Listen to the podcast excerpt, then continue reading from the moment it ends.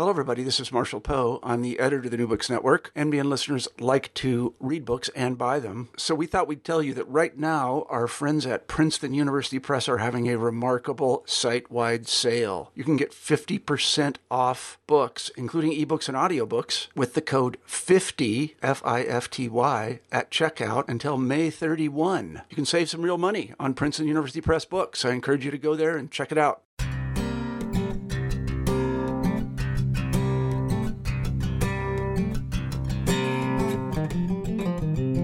Is there evidence to believe the Gospels? The Gospels, Matthew, Mark, Luke, and John, are four accounts of Jesus' life and teachings while on earth.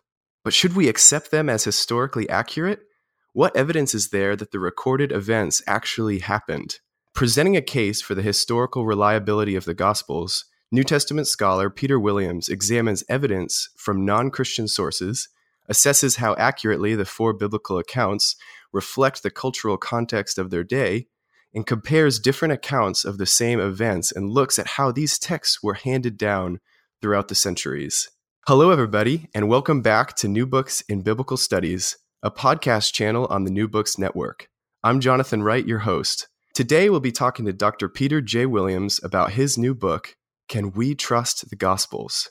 Dr. Williams is the principal of Tyndale House, Cambridge, chair of the International Greek New Testament Project, and a member of the ESV Translation Oversight Committee. Dr. Williams, welcome to the show. Great to be with you. Thank you. Yeah, I wonder if you could just begin the interview by telling us a bit about yourself and and how you came to be interested in this subject. Well, I'm uh, 48 and I'm English, and uh, you can hear me, yeah? Uh, good. Uh, and uh, I've been studying the Bible for quite a while. I was brought up in a Christian family, and uh, managed to uh, go to one of those uh, state schools where they actually taught Greek, which was an amazing privilege. And so um, from that, I then found we had an absolutely wonderful teacher who got me into uh, learning Greek and Latin. And uh, I think I saw an opening there as a Bible translator. So I went to university actually. Uh, to Cambridge to do an undergraduate degree, and the undergrad degree was in Greek, Latin, Hebrew, and Aramaic because I wanted to learn all the languages that helped me to do with looking at the ancient world of the Bible.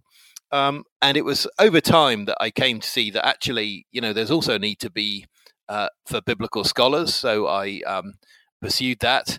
I actually did a PhD relating to Old Testament, the Syriac Old Testament, uh, but have gradually crept my way over to New Testament. And so I've been studying that more recently. Wow, that is awesome. Well, as we approach the subject of your your book, um, why don't you just tell us how you came to write this book? What was kind of the interest behind putting together this project? Well, I thought about it over 20 years ago. So I'm, uh, you know, uh, uh, uh, I've been thinking about it for a long time, and I've been speaking on the subject. Um, and really, it seemed to me that there was a niche because uh, no one seemed to write a short book from a scholar on the reliability of the Old, of the New Testament and particularly the Gospels, which was not aimed at the particular conspiracy theories of the day. So you know Dan Brown's Da Vinci Code or whatever it comes out, you get books responding to that. But it's actually looking to lay out a programmatic short case. So the context I see my book being used is particularly if someone has, uh, you know, is hearing about Christianity uh, for the first time or they're getting interested in uh, Christianity, the question they want to know is look, can I trust these accounts of Jesus' life? And so it seemed to me that there was a need for a short book that could be sufficiently cheap that you could hand it out to friends, sufficiently reliable that you're not going to be cringing because I try not to have anything too eccentric um, in um, in the book by way of view. So I'm not saying that the Gospels were written in a particular year when we don't know that. Try to make sure that everything's very, um, you know, uh, tested. It doesn't depend on a particular theory of the relationships between the Gospels and so on.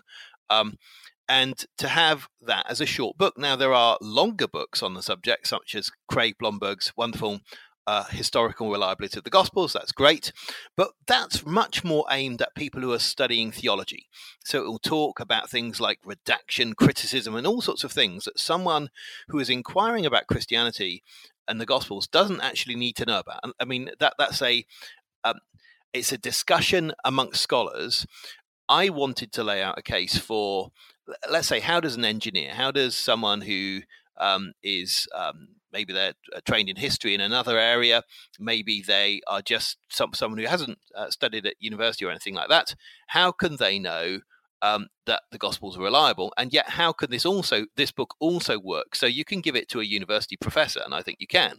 Um, so I tried not to presuppose any information, but also when I do give a reference, I will tell you, you know, you can look this up in the Journal of the Royal Statistical Society, or that you can look up this manuscript with a particular call number. And this is how we know when manuscripts are dated, and try and fill in all of the gaps that there are.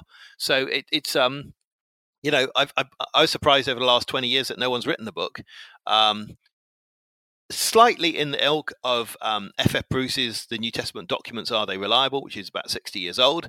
Um, but different also because uh, I think uh, the uh, scholarly framework in which he's writing uh, back then was different. Yeah, absolutely, and it definitely fit within that category of a of a very needed work. Um, so you begin chapter one with historical statements from non Christian sources. Why do you begin there? And could you explain maybe the importance of extra biblical accounts surrounding the Gospels? Yeah, and even before I, I do that, I have this uh, very brief introduction, which is just over a page on the subject of trust. Just trying to say, look, everyone does this because I think otherwise people think that um, I'm asking for some peculiar mystical kind of faith. Um, and, uh, you know, everyone's already exercising trust.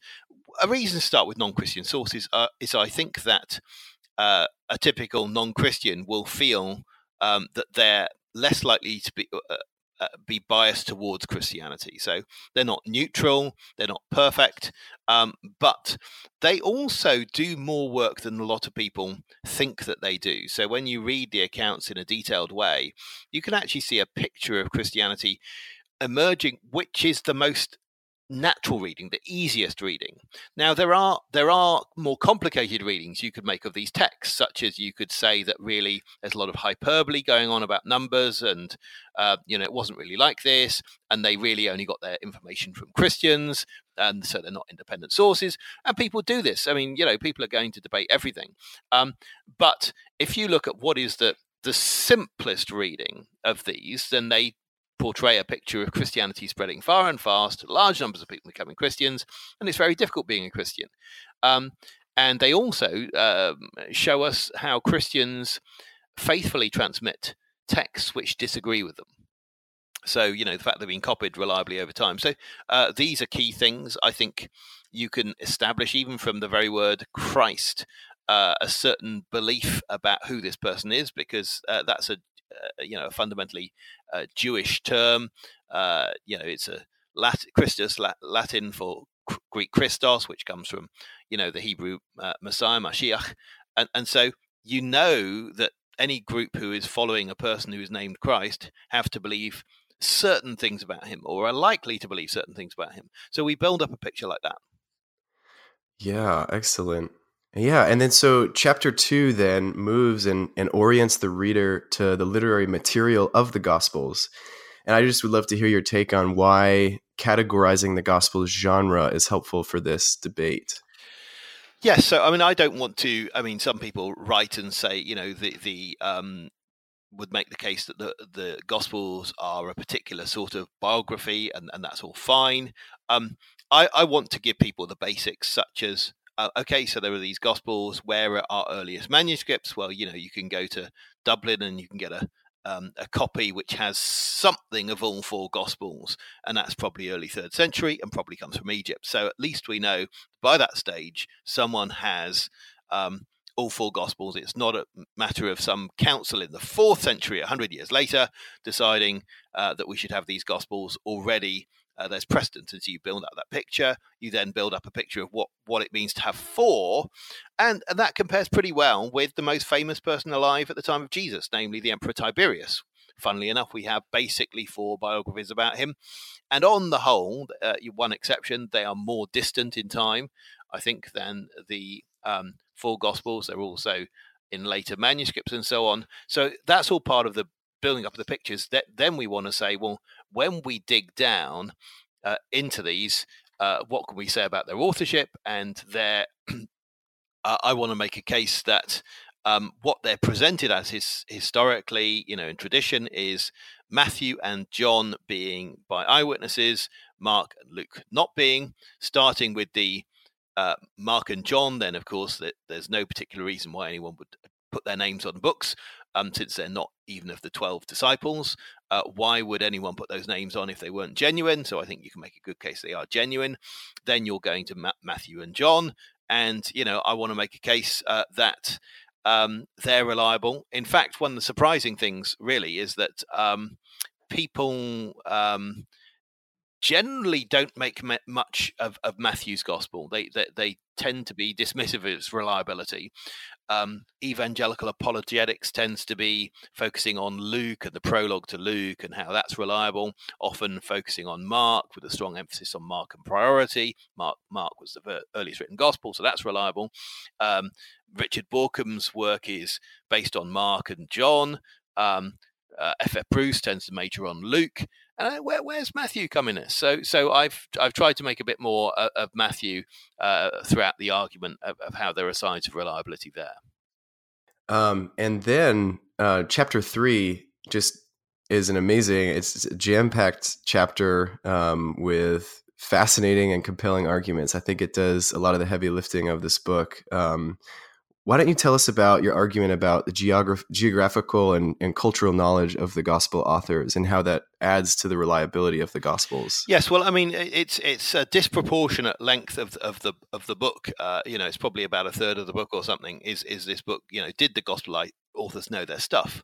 But the thing about this is we can effectively test authors' um, implied knowledge or claimed knowledge and so th- this is a very democratizing thing about the Gospels that anyone can throw open a page of the Gospels and they can see things where, where the Gospels are claiming to have knowledge, such as the names of towns.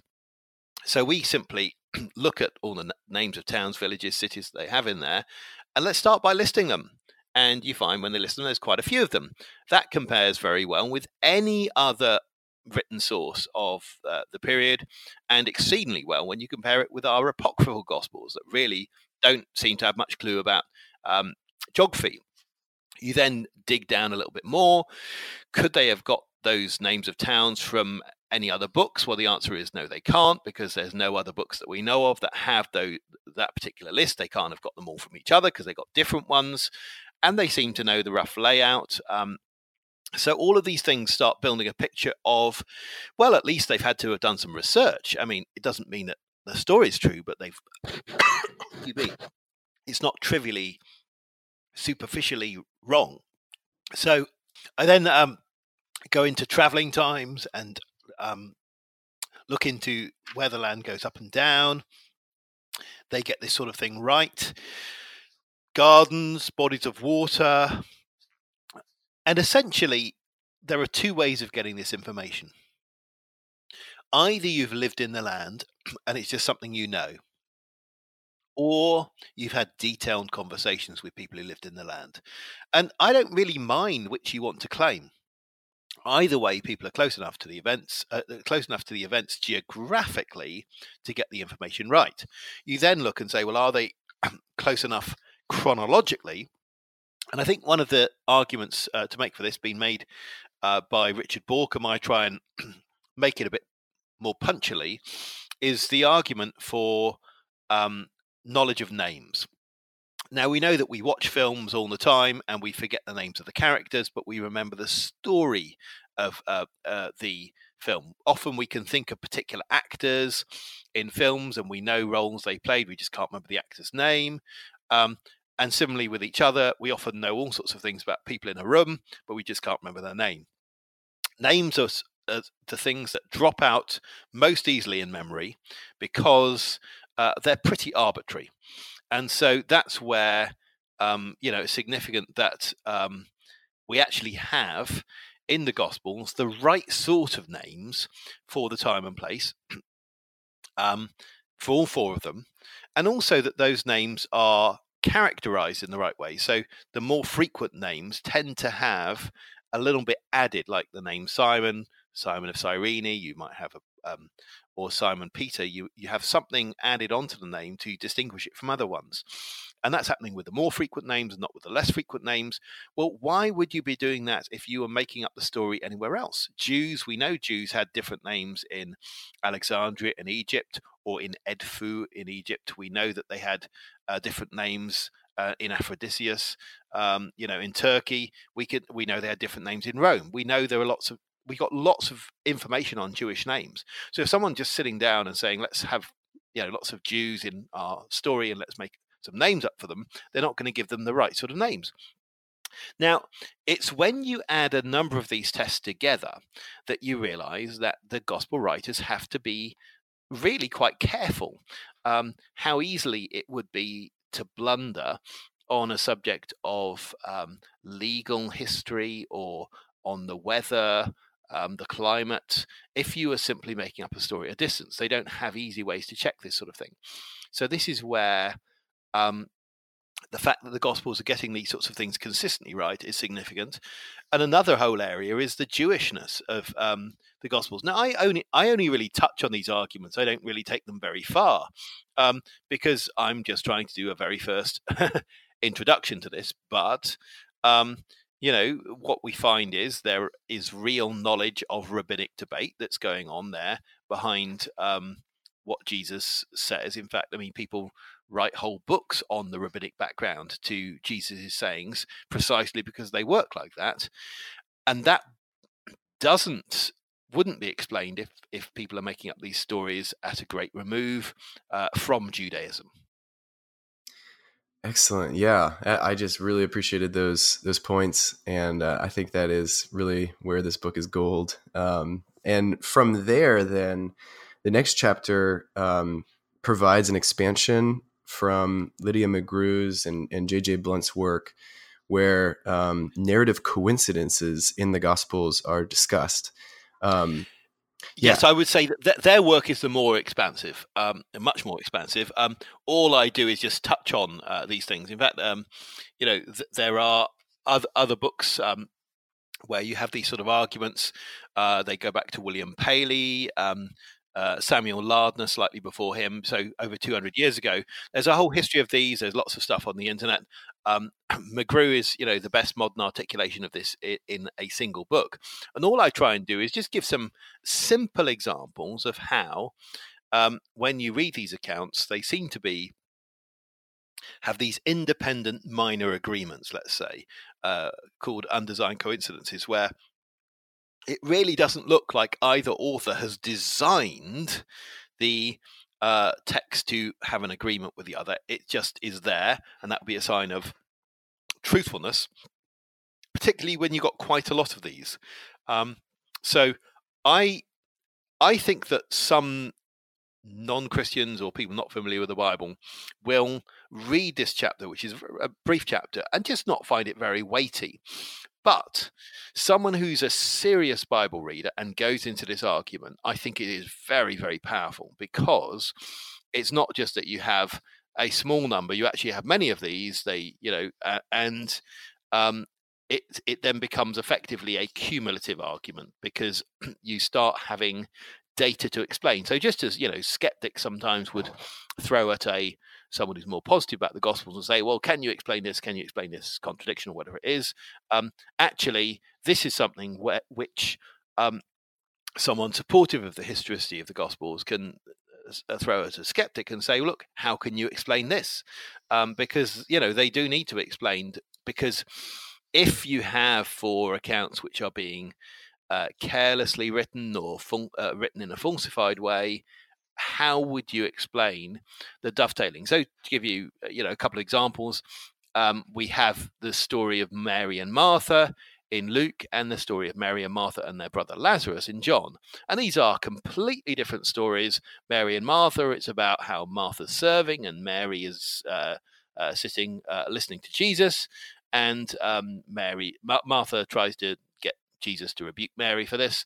And the other story is the story of um, when Lazarus dies and is raised by uh, Jesus. And although the stories are very different, I mean, they have these common character elements um, namely Martha being the uh, welcomer, the um, activist, and Mary being the seated uh, person who is contemplative and more emotional.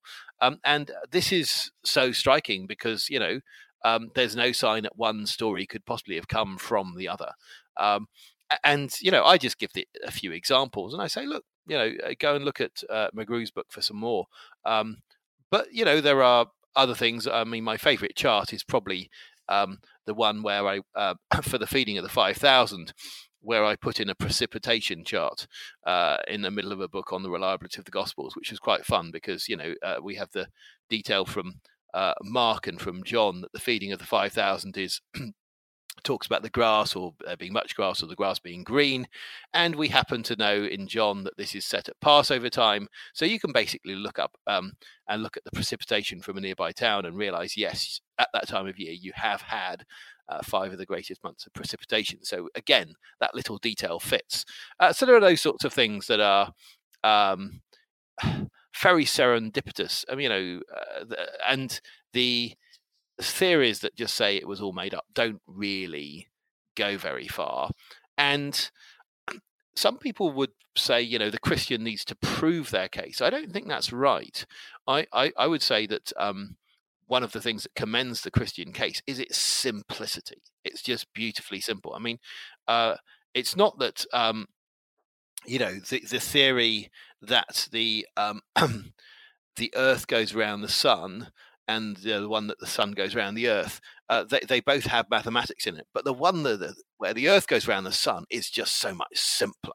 You know smaller objects go around bigger objects and you think wow i, I can say that so simply It's a beauty to it. And that for us is a, a good sign of truth. I mean and i, I think in scientific theories um, you should prefer all other things being equal simpler theories. And, and so here we have Christians able to come and say, we have a simple explanation for all of this. You know, it's the explanation that, that it is basically true, uh, and that will account for all of these data points. Now, of course, you can explain any one of these away uh, if you want to. You know, people are clever; they can do that. Uh, but um, but actually, um, we've got a good case. Right. Yeah and, and, addressing the things that people try to explain away we come then to chapter five where you ask the great question do we have jesus's actual words? Where you talk about the standards of ancient standards of quotation and memorization. Um, how do those relate to the transmission of the gospels those standards? Well i mean i, I think firstly we've got to think about how we use quotation marks nowadays is a bit different from how they um, how things were in the past, because you know quotation marks are less than of our form are less than 500 years old. Ancient writings didn't have them, and so the moment we slap them on a text today, we're saying uh, there's been no word added or no word omitted between the beginning and end of the quotation. Well, you know, in a context where you don't have that, they can be truthful reporters, but they don't have to apologize if there's a sequence of five words and they've missed one out. Um, and, and where, whereas we would have to put a dot dot dot in the middle. Um, so that that's where our speech marks simply constrain us a little bit. Um, but then you look at the whole question of um, memorization, where I think there's a good, you know, uh, sense that uh, a rabbi, and Jesus is sometimes called a rabbi, is trying to teach his students. I mean, when, when we call them disciples, we often forget that that word means learners, it means students. So uh, these people have this uh, job where they accompany Jesus, not just carrying his bags. In fact, he probably didn't have bags to carry, but they, they, they well, I'm sure they had to carry things sometimes. But you know, they, they uh, they're not his lackeys; they're actually learning from him the whole time.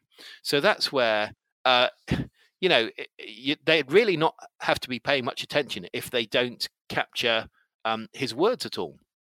Now, there are lots of ways that you can get teaching from Jesus through to a gospel without it being corrupted. But some people worry, you know, has it been corrupted? Because let's face it, Jesus is speaking Aramaic and the, the gospels are in Greek. So how do you get it across? And just what I give a little bit of evidence for, and other people could give much more evidence for, is just that we're dealing with a trilingual um, uh, culture. Not that everyone knows Hebrew and Aramaic and Greek, but there are quite a lot of people who know uh, uh, one uh, each one of those. You come across people all the time. Uh, jesus has two disciples philip and andrew with greek names don't underplay the amount of greek uh, that was used particularly if you're an itinerant speaker you come across people who speak lots of different languages. So uh, that's where the idea that jesus' teaching just simply couldn't make it from aramaic to greek um, is very overplayed um, and uh, yeah, I, I so I, I, make a case that um, we're dealing with a bilingual early church, and that um, Jesus' teaching could be either things that he taught himself in Greek or that have been, you know, very early authorized translations. Mm-hmm. Right. Yeah, and then and then you focus on the transmission of the texts of the Gospels, um, kind of questioning if they have changed and I was wondering how how do you combat the postulation that the texts have been altered before the earliest manuscripts? Um, at, at, one level, I, I don't bother. Uh, you know, um, so so someone's wanting to. Um, uh, what what is someone doing there? Are they saying, um, "I can show to you that they were," or that they were? They uh, they make. Uh, I'd want to say, well, why do you believe that? So I'd want to say, as far back as we can trace, they weren't. So, are you wanting to tell me that just before uh, the bit we can trace, that's when all the exciting thing happened. Well, there's a problem. There's a problem with that, which is what if you were to use the same argument um, living five centuries ago, when you know the earliest a Greek manuscript available to Erasmus was the 12th century. Or maybe you say, well, we got some earlier Latin manuscripts. But really, you could have, you'd had even more time than today to say that things had gone on. And guess what? As we've discovered earlier in earlier manuscripts, we haven't been finding that those things have been going on. So, really, again, rather than the Christian having to prove their case, the Christian rests the case on the fact that they are arguing something which is simpler uh, than the alternative, uh, namely that things haven't changed. Now, there are, there are more things we could do with that. For instance, um, if you've got the four gospel writers, let's say writing in four different towns, um, then the day after um, John's gospel is written in Ephesus, let's say, um, people in other towns don't know it's been written. And for a while, what has to happen is those four gospels circulate independently. Now, at that early stage, if you wanted to change all four gospels, you'd have to be a complete genius because you'd have to know that those four gospels were going to become the gospels. You'd have to you'd have to travel in an age when traveling is difficult, going around changing people's copies. So this becomes logistically difficult as well as you'd need to have a level of foresight, you know, have prophecy, which is just ridiculous.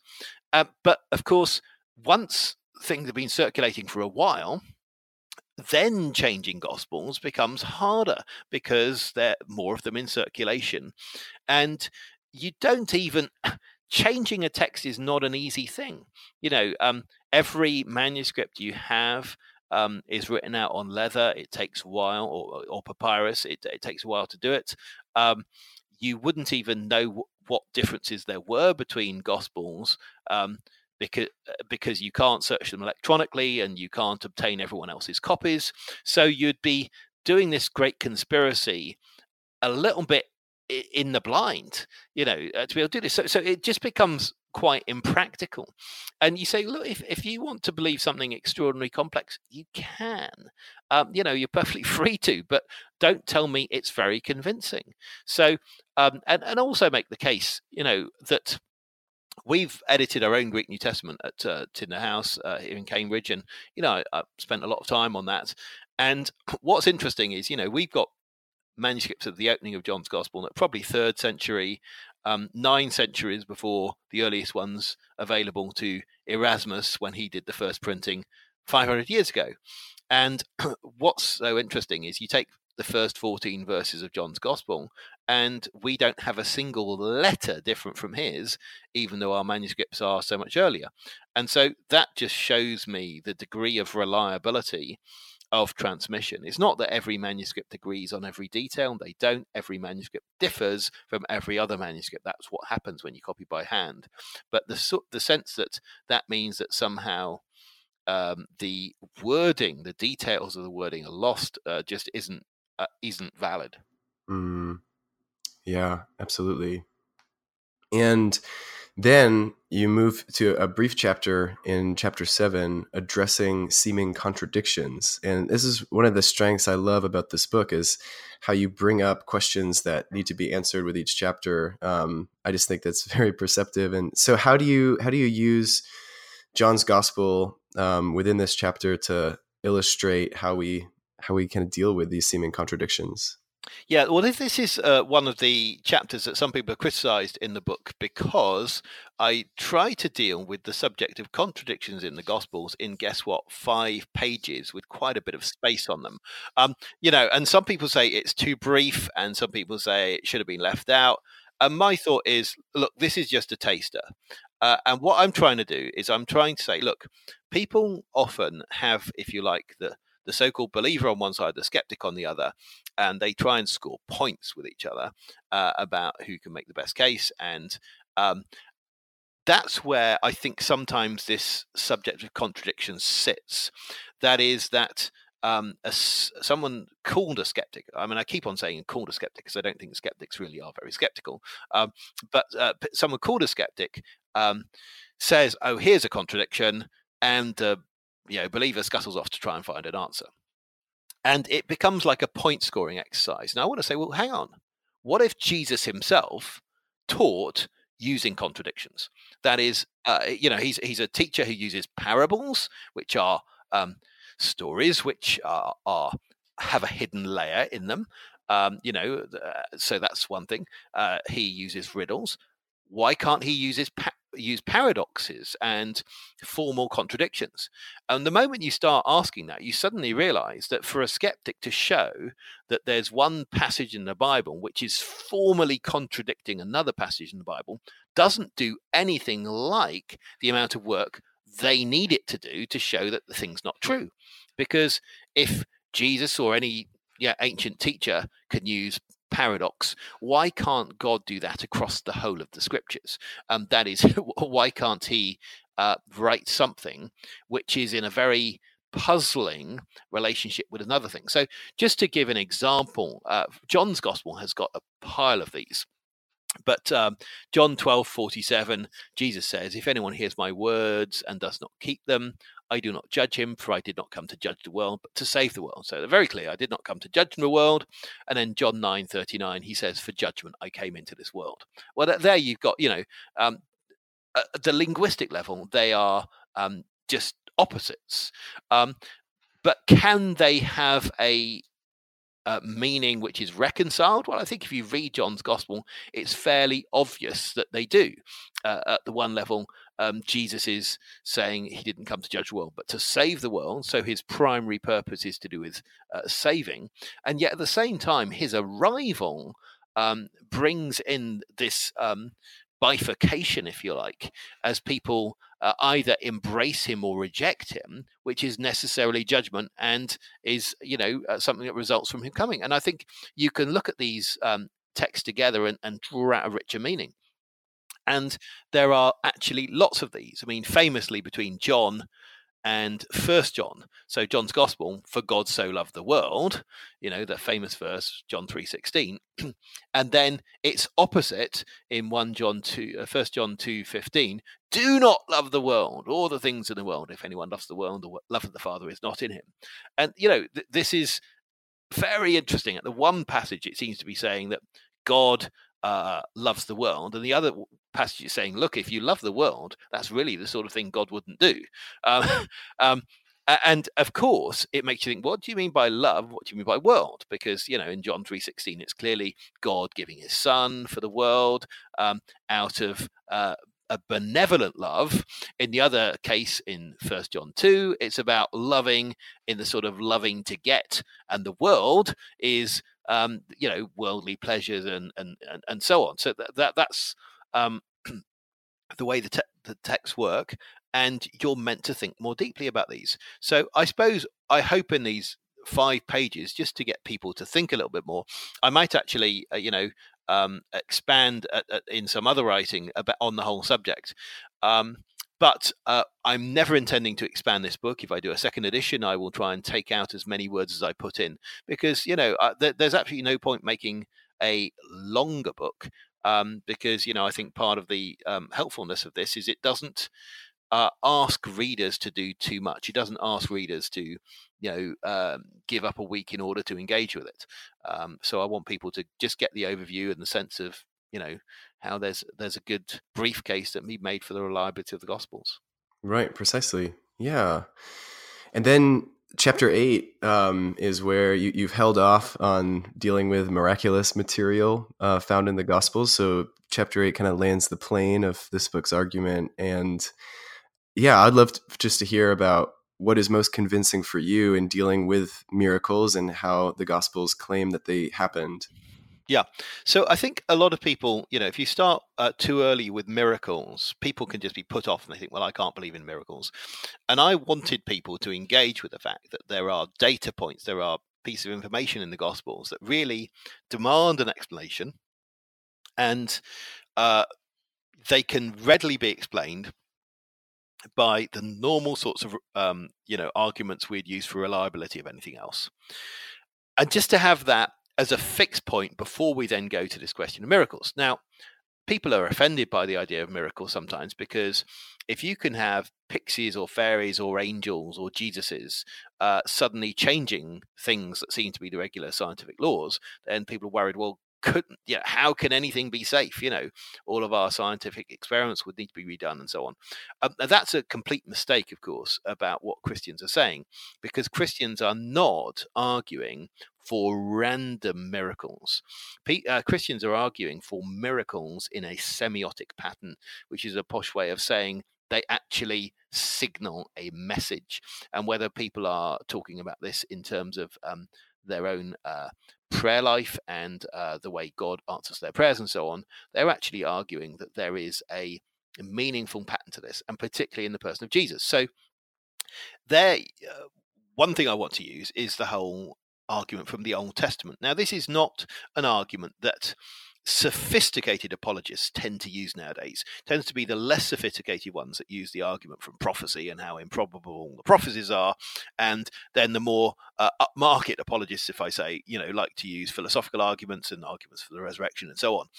But but actually the early church was very keen on uh, the argument from prophecy.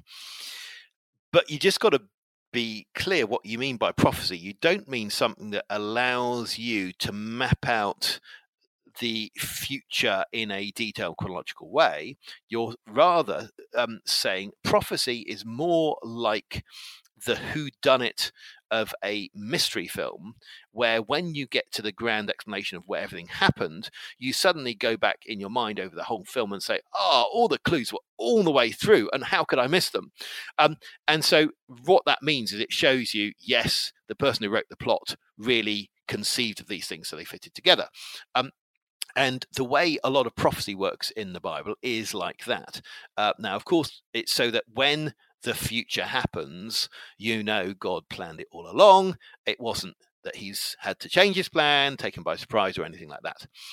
And so, what I argue is that, um, you know, taking a spring from um, the opening of John's Gospel, where it describes Jesus as the Word uh, who's with God and uh, was God and became flesh, that the uh, he is the communication from God, uh, the message from God, and that um, effectively we should see him as the point of all order. So it's not that he his miracles about him, such as the resurrection, disturb the nice, neat pattern of science, uh, but rather that they actually make a pattern.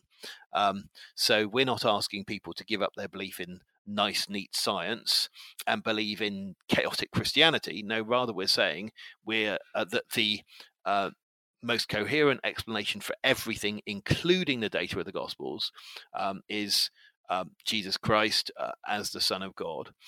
And that there are just these things in the Old Testament which fit uncannily well with uh, Jesus' life. Now, one explanation for this is well, the Gospel writers essentially wrote into the Gospels things which fitted with the Old Testament.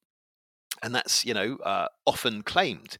Um, the the problem is that some of it just um, is hard to do that with. So, for instance, Jesus dying at the time of Passover, as attested not just in the Gospels but also um, in the Jewish Talmud, um, again is of all of the times of the year the most convenient to sweep up Old Testament symbolism. Uh, you know, is t- time to die is is the time when the Jews are celebrating their greatest deliverance. So you start getting uh, simply too much convenience. I find with the um, way the Old Testament fits with Jesus, but also. Um, it's when you then combine that with the resurrection arguments. You see, a resurrection argument you can make from a couple of points. One is the empty tomb, the other is the witnesses to having seen Jesus from the risen from the dead, which seem really to be independent of the story about the empty tomb, um, because there are so many different resurrection appearance claims that have to be made.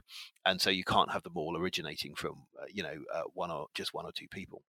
Um, and uh, when you put those two together you've got a very good who done it but it's the fact that the, the empty tomb and the resurrection appearances aren't just about any old random person. They're actually about a person whose life fits with this remarkable book. Um, and the old testament would be remarkable even if the New Testament never came. I mean, you know, um, uh, it really is the, uh, the uh, most remarkable continuous history.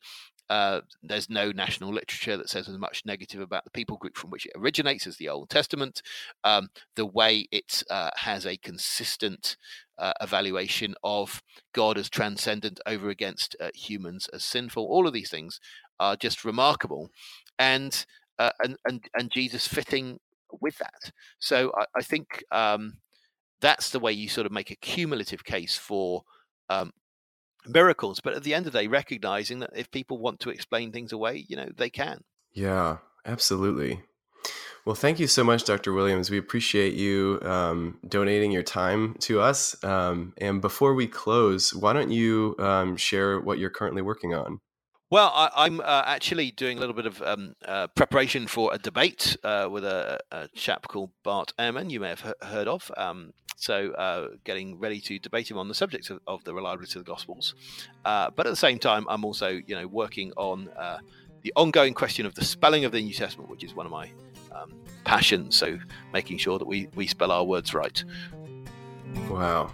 Well, that sounds excellent. Well, thank you very much for listening to this edition of New Books in Biblical Studies. I'm your host, Jonathan Wright, and until next time, take up and read.